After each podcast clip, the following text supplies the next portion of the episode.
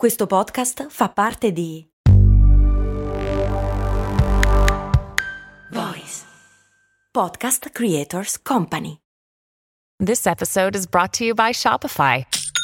Forget the frustration of picking commerce platforms when you switch your business to Shopify, the global commerce platform that supercharges your selling wherever you sell. With Shopify, you'll harness the same intuitive features, trusted apps, and powerful analytics used by the world's leading brands. Sign up today for your $1 per month trial period at shopify.com slash tech, all lowercase. That's shopify.com slash tech. Questa è Umani Molto Umani, lo spin-off di Cose Molto Umane, in cui invece di rispondere sempre io alle domande, faccio chiacchiere con degli esperti che rispondono ai vostri e ai miei dubbi. Io non so se ve ne siete accorti, ma sono un po' un nerd dell'audio e qualche tempo fa ho avuto la fortuna di visitare una stanza anecoica. Una stanza anecoica è una stanza dove non c'è eco, come dice il nome, e non ce ne sono tanti in giro in realtà. Ho avuto la fortuna di andare, di infilarmi, di scroccare un passaggio via in quel della Bovisa all'Università di Milano. Prima però di fare questa cosa ho fatto una chiacchiera con Augusto Sarti, full professor di Music and Acoustic Engineering al Politecnico di Milano, che mi ha raccontato un po' a che cosa servono le stanze anecoiche e come funzionano, ma soprattutto a cosa ci serve il riverbero nella vita di tutti i giorni. Noi non ci facciamo caso, ma il fatto che ci sia un riverbero quando parliamo, quando ci muoviamo e quando viviamo è maledettamente utile a tutta una serie di cose. Allo stesso tempo però siamo mega abituati, soprattutto quelli che registrano quelle cose tipo me adesso, a togliere il riverbero. Perché? E poi ho scoperto un sacco di altre cose parlando con lui e adesso vi faccio sentire. Per esempio il fatto che tutti gli audiolibri e tutti i podcast, sì, compreso questo, sono dal punto di vista acustico sbagliati, ma completamente. E poi ho scoperto un'altra cosa pazzesca, che gli Stradivari, i violini quelli famosi nel mondo, beh, anche loro sono un pochino sopravvalutati. Comunque, quando parlo con il professor Augusto Sarti, mi sentirete chiedergli a un certo punto che prove posso fare nella stanza anecoica. Prove che poi ho fatto effettivamente, cioè sono andato lì col registratore e col mio microfono binaurale artigianale per farvi sentire delle cose, ma non ho messo gli esperimenti qua. Non li ho messi perché sono venuti così bene che sembrano finti. Cioè, per esempio, lui mi dice a un certo punto di provare a girarmi mentre parlo e che in una stanza normale la differenza si sente sì e no, ma in una stanza anecoica dove la voce non rimbalza sembra che alzi e abbassi il volume e quando lo riascolti sembra che ho alzato e abbassato il volume. Non è neanche divertente. La ragione per cui non ve lo faccio sentire è perché non ci avreste creduto. Però la chiacchiera è molto interessante e come quando mi capita di fare chiacchiere particolarmente lunghe ma molto interessanti, beh, questa è la versione ridotta, che non è lunghina lo stesso. Poi, se volete, vi metto la versione completa della mia chiacchiera con Augusto Sarti e dura tipo 40 minuti. La consiglio ai nerd e a quelli che vogliono veramente vederci chiaro, o meglio, sentirci chiaro. Bella questa. Bravo. Ma tornando alla domanda, che cos'è una stanza anecoica? Umani molto, umani molto, umani molto umani. Stanza anecoica è una stanza che fa essenzialmente due cose. La prima è quella di isolare i, i, rumori dell'ambiente esterno verso l'interno della camera stessa, quindi all'interno della, della, stanza ci sarà ovviamente un profondo silenzio. Per ottenere questo la stanza è sostanzialmente pesantissima, è molto spessa, ci sono uh-huh. grandi masse di materiali tutto intorno perché più bassa è la frequenza che si vuole tenere all'esterno della camera e più pesante proprio in termini di chilogrammi deve essere la struttura che isola dall'esterno verso l'interno. La seconda è quella di fare in modo che tutto ciò che succede all'interno non rimbalzi, non risenta dei muri che sono presenti nella camera anecoica stessa, perché la parola stessa anecoica vuol dire che è priva di echi, quindi occorre del materiale che in qualche modo assorba, materiale assorbente, non isolante, ma assorbente, che assorba tutti i suoni emessi all'interno della stanza e quindi non ci sono riverberazioni di alcun tipo o perlomeno sono al di sotto dell'udibile. Quindi quando si entra in una stanza anecoica, la cosa che balza all'orecchio in questo caso è il fatto che non c'è nessun riverbero e non abbiamo nessun suggerimento percettivo da parte della stanza su dove siamo, come siamo posizionati all'interno della stanza e quant'altro. Quindi la prima sensazione è quella di perdita dell'equilibrio perché il, il sistema limbico anche nell'apparato uditivo umano fa parte dell'orecchio interno in qualche modo e ci dà anche un orientamento direzionale e quindi un minimo di senso di perdita dell'equilibrio si, molti, la maggior parte delle persone lo prova, non tutti. E poi l'altra cosa strana è che se due persone si parlano, finché si guardano si sentono, ma se si girano se si sentono molto poco perché l'unico segnale che arriva al, all'orecchio dell'altro quando uno parla avviene attraverso la, diciamo, la diffrazione, quindi la, la, diffrazione attorno alla testa, ma non ci sono riflessi di parete e quindi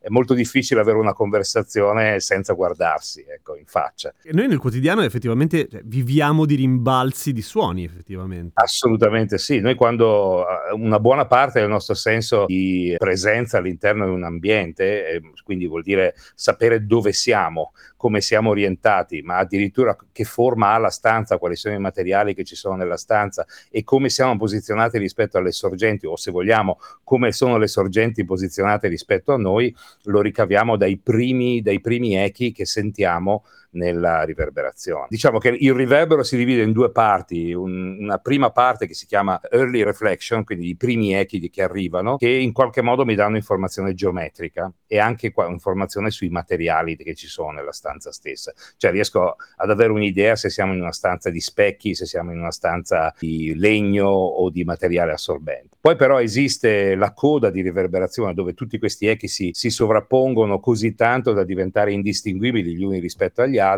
e quello contribuisce a una sensazione di piacere, quindi a un effetto più estetico del suono che altro. I riverberatori commerciali che si comprano, quindi eh, come effetti. gli effetti eh, tendono a privilegiare questa seconda parte, quindi la coda di riverberazione, a rendere il suono piacevole. Un, uno strumento senza riverbero suona molto secco, molto asciutto e molto spiacevole, per cui si occupano di ricreare questa sensazione. Però se noi volessimo, per esempio, fare del gaming, gaming 3D immersivo, dove vogliamo anche utilizzare eh, il senso della, della, de, dell'acustica immersiva per eh, comportamenti difensivi, per scappare da qualcuno mm-hmm. che cerca ammazzarci, non so quello che è, eh, abbiamo bisogno di avere i primi echi e i primi echi devono essere calcolati con estrema precisione. La percezione che noi riusciamo a prendere dall'ambiente circostante è ovviamente nel nostro firmware dalla nascita, nel senso che probabilmente poi lo impariamo, però non è consapevole. Si può imparare no. di più? Cioè ci si può fa- imparare a farci caso meglio? Sicuramente sì, allora eh, è in parte consape- inconsapevole, quindi in parte è innata e in parte è in qualche modo nurtured, cioè può essere in qualche modo imparata imparata dalla, dalla persona. Qui, il fatto di imparare è una cosa che già facciamo, nel senso che chi perde il senso della vista tende ad aumentare la propria sensibilità sugli altri sensi. Ricordo c'era un interessantissimo video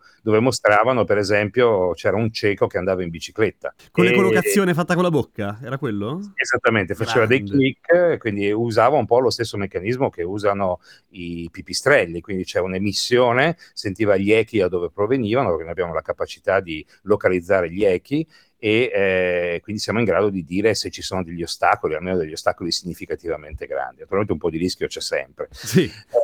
Eh, Stavo pensando una cosa, mentre mi parlavi del, del fatto che effettivamente eh, un ambiente anecoico è sgradevole per noi da un punto di vista percettivo, sì, sì. eppure tutti quelli che lavorano col microfono, me compreso, eh, a un certo punto ingaggiamo l'eterna lotta contro il riverbero. Cioè, nel senso che siamo abituati a sentire la voce ehm, digitalizzata, mediata, insomma, quando, quando l'ascolti in cuffia o alle casse, totalmente priva di connotazioni ambientali nel momento in cui è stata registrata. Come mai?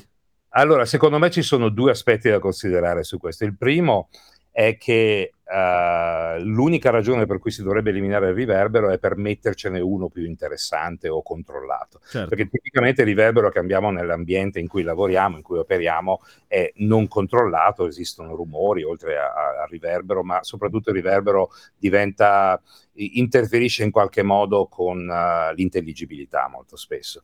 Per cui se io lo eliminassi attraverso un condizionamento ambientale opportuno, poi potrei scegliere il riverbero che voglio per renderlo più piacevole, mh, sempre nel rispetto dell'intelligibilità. Questo è il primo, il primo aspetto, quindi anche gli studi di registrazioni eh, o uh, tendono o a introdurre un riverbero controllato, e questa è la situazione tipica perché il musicista fatica molto a suonare in assenza di riverbero, oppure come nel caso del, dei cantanti o di strumenti di musicisti che usano le cuffie, eh, viene immesso un riverbero controllato sintetico nelle cuffie in modo tale da non avere questo problema di, di spiacevolezza della sensazione del, del, suonare in un ambiente secco. Però l'acquisizione viene sempre fatta in condizioni abbastanza prive di riverbero, in modo tale da avere il totale controllo del tutto. Dobbiamo però stare attenti a che cosa ci mettiamo. Questo era il secondo aspetto. ok. Io sono un appassionato ascoltatore di audiolibri, sì. eh, che in fondo sono abbastanza simili ai podcast, per darvi sì, un'idea. Sì, sì, uh, ecco, una cosa che è estremamente fastidiosa per l'ascoltatore eh, di podcast, di audiolibri, è sentire te- il suono al centro della propria testa, il che è la prima cosa che succede quando noi eh, prendiamo lo stesso segnale, lo mandiamo così com'è su tutti e due i canali. Tornando invece all'inizio, perché è utile che esista uno studio eh, acustico e nello specifico poi una, una stanza anecoica? Cioè, a cosa serve? Beh, le cose tipiche sono i survey su sistemi, su per esempio la, misurare la rumorosità di un elettrodomestico, di un, ah. di un oggetto che va certificato per esempio quando loro scrivono sul librettino questo elettrodomestico non produce più di 70 dBA in queste condizioni a un metro di distanza, si sa che è stata misurata in, un luogo certificato con degli strumenti certificati, i microfoni in classe 1 e così via, all'interno di uno spazio che non ha rumorosità superiore a tot e sono in, anche in grado di creare i diagrammi polari di emissione del rumore. Per cui quando si vogliono fare delle misure in cui l'ambiente non ha un impatto, bisogna togliere l'ambiente. Poi le altre cose che si, voglio, si possono misurare lì sono sistemi di altoparlanti, per esempio. Noi abbiamo pic- due camere anecoiche al Politecnico, una per la misura molto piccola per la misura di altoparlanti, microfoni, caratteristiche di oggetti eh, di questo tipo, la caratterizzazione di sistemi elettroacustici,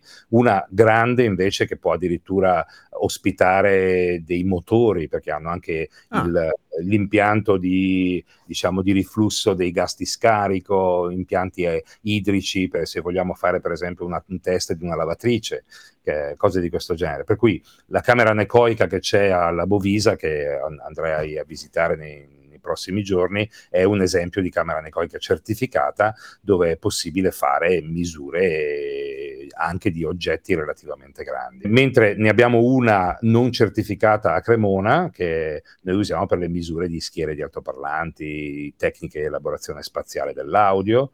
Ne abbiamo un'altra ancora semi-anecoica al Museo del Violino di Cremona, dove abbiamo il nostro laboratorio di acustica ah. musicale, dove studiamo il comportamento acustico di strumenti musicali antichi, quindi con grossi rischi, perché sono strumenti valgono diverse milionate e quindi sempre accompagnati dalla polizia che fanno il cordone. Ah sì? Addirittura? Molto spesso sì.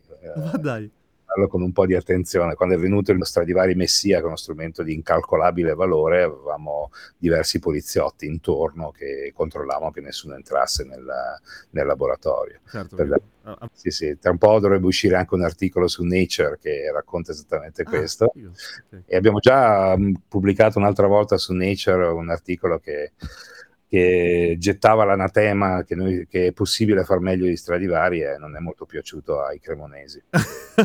sì, mi, credo di averlo letto anch'io, se non altro un estratto che sì, cioè, mo, molto degli Stradivari sono bellissimi, suonano da Dio, però è molto la fama poi in realtà del... Ma, ma sì, sono strumenti meravigliosi, sicuramente suonano benissimo, non, non, c'è dubbio, però il fatto che Stradivari stesso potesse far meglio... Eh, ah sì, anche lui con i suoi mezzi? No non dovrebbe essere una sorpresa, ma, ma non perché cioè, Stradivari ha fatto l'impossibile, non c'è dubbio che abbia fatto l'impossibile. Dire che non si può far meglio di Stradivari oggi vuol dire che si sta sputando sulla scienza, perché la scienza in qualche modo è capace di ottimizzare ogni processo. Certo. E l'abbiamo dimostrato anche, eh, con, usando machine learning, tecniche machine learning per riuscire a ottimizzare le forme. Qual è una prova di- divertente con un microfono che posso fare nella stanza necoica? Potrebbe essere interessante parlare verso il microfono mentre tu ti giri. Cioè il ah, microfono ah, certo. tu ti giri e senti come, qual è l'attenuazione tra il suono diretto e il suono indiretto. Il suono indiretto arriva solo attraverso la diffrazione intorno alla testa, per cui non arriva dalle pareti.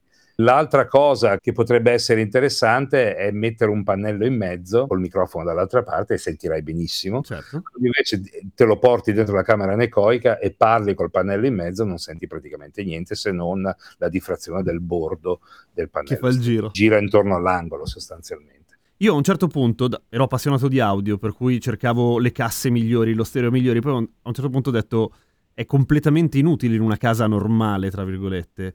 E sono Sì, arrivato alla conclusione che gli audiofili alla fine sono ma- matti da questo punto di vista. Cioè, nel senso che non, alla fine... Allora, diciamo che c'è un detto che tutti riconosciamo che dove c'è gusto non c'è perdenza. Ah, E, certo. vabbè, e quindi se una persona vuole spendere 50.000 euro per un impianto stereo, in realtà non, non- non lo- non li spende perché vuole sentire meglio, li spende perché vuole poter dire di aver speso 50.000 Sì, euro. probabilmente sì.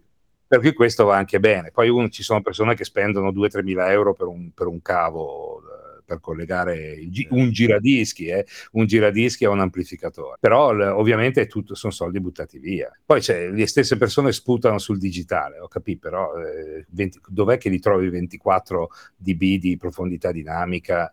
Eh, in digit- cioè che ti, che ti offre il digitale anche se usa la compressione percettiva, cioè proprio non c'è confronto. no? La verità è che le persone sono abituate a un certo tipo di suono che nasce dalle distorsioni non lineari dei sistemi di trasduzione magnetica e gli piacciono quelle non linearità lì. E quando non le sente più gli È sembra di- freddo. gli sembra un suono film, me lo ricordo anch'io, ho l'impressione del primo CD nel 1989-88, quando ero in America in quel periodo, Sì. Eh, ho sentito il primo CDP1 della, della Sony e l'impressione è che, caspita, è meraviglioso, però cacchio che suono freddo, ti credo, non ci sono trasduttori. per cui l'effetto è meraviglioso, ma il, il problema primario di degrado, eh, come dicevi giustamente tu, è l'ambiente. Quindi se io spendo 10.000 euro su un impianto stereo, devo spenderne altrettanti per, per rendere l'ambiente più consono a una fruizione ottimale. Però eh, c'è ancora un altro problema, anche se io riesco a ottenere un suono, voglio dire, ragionevole, lo posso sentire solo da un punto, che, che è il classico sweet Preciso, spot. certo. Ecco, sul- sulla questione del sweet spot ci sono molti altri discorsi da fare.